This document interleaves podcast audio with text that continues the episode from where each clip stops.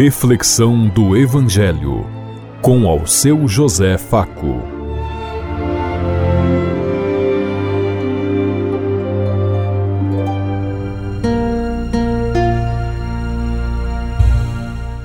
Paz e bem a todos os ouvintes da Rádio Construtiva e todas as emissoras em sintonia conosco e o povo que nos ouve.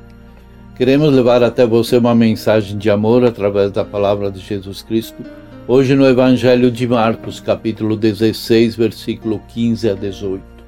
Quarta-feira, 25 de janeiro de 2023. Que a graça e a paz de Deus Pai, Deus Filho, Deus Espírito Santo vos ilumine nesse dia e seja uma boa notícia para todos.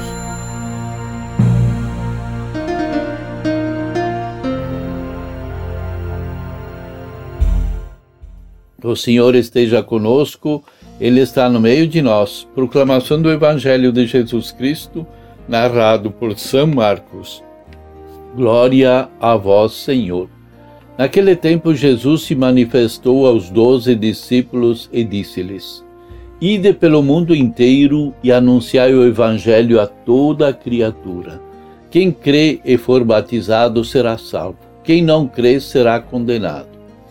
Os sinais que acompanharão aqueles que crerem serão estes: expulsarão demônios em meu nome, falarão novas línguas, e se pegarem em serpentes ou beberem algum veneno mortal, não lhes fará mal algum.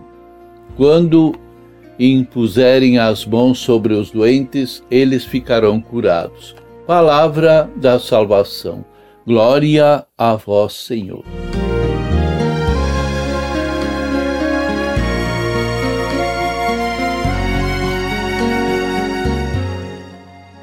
A fé cristã não existia se Jesus, não existiria se Jesus não tivesse sido ressuscitado pelo Pai.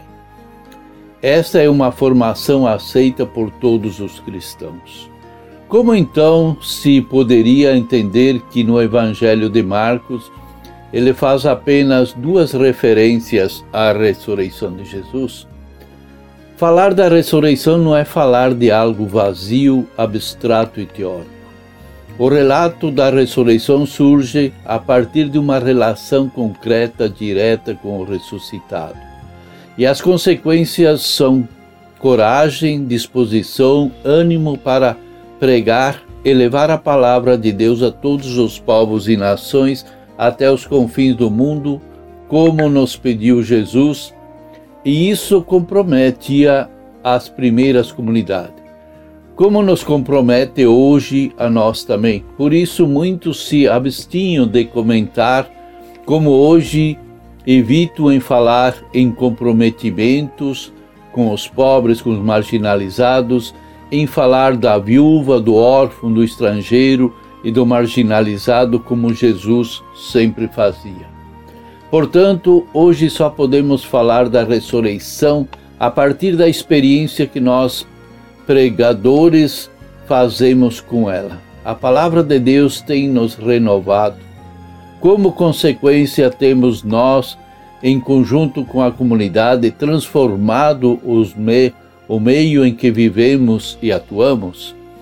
Temos encorajado os membros a participarem como seres renovados por Deus de movimentos, e instituições que propõem uma nova sociedade justa e fraterna, mesmo que correndo o risco de sermos chamados e atacados muitas vezes com palavras duras como comunistas e outros termos.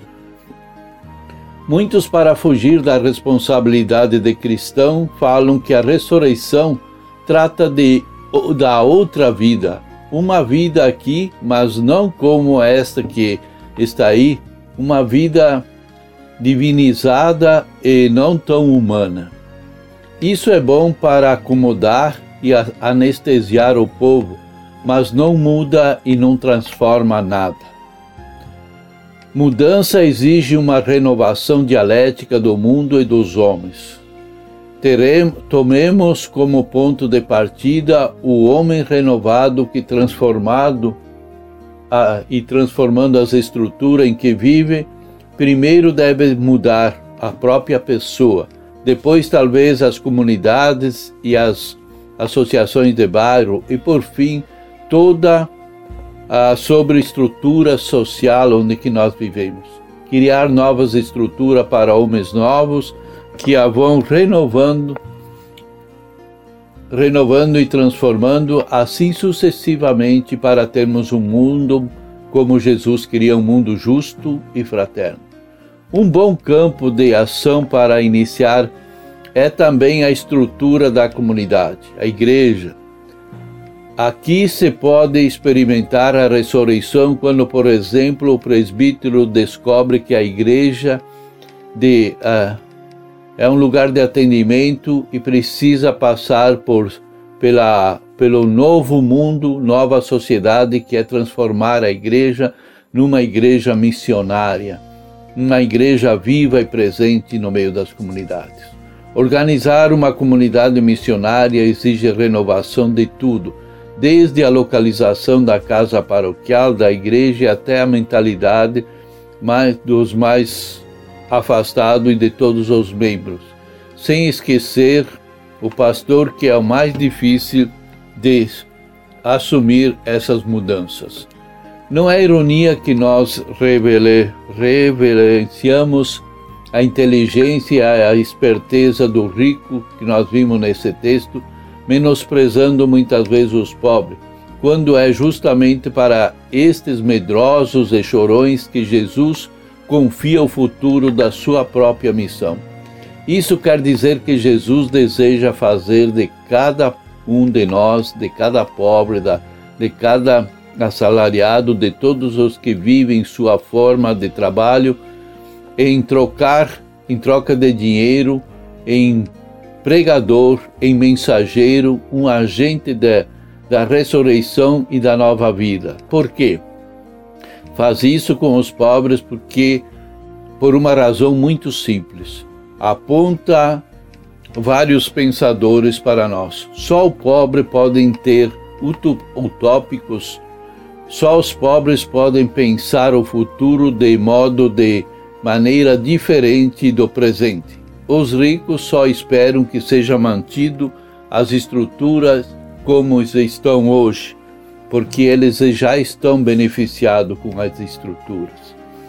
Sei que para nós, pastores, pregadores, é difícil compreender isso, da mesma forma como foi difícil para os discípulos que ouviram falar da ressurreição de Jesus nós também temos ouvido falar da revelação de Deus nos pobres e oprimidos no, nos livros que nós muitas vezes lemos.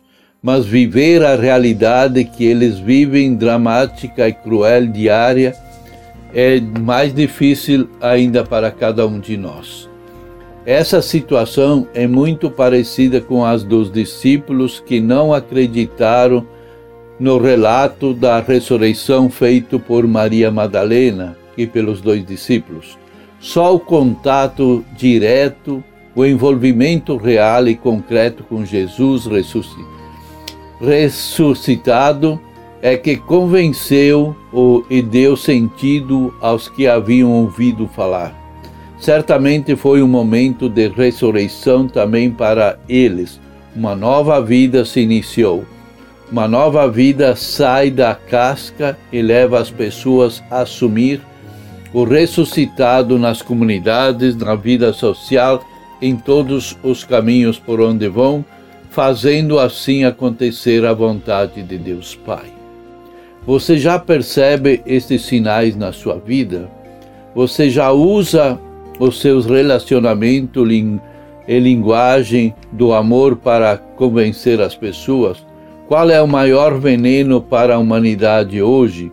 Qual será o seu antídoto?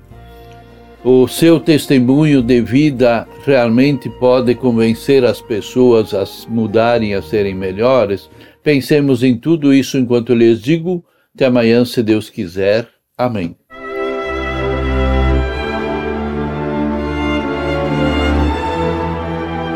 Você ouviu Reflexão do Evangelho com ao seu José Faco.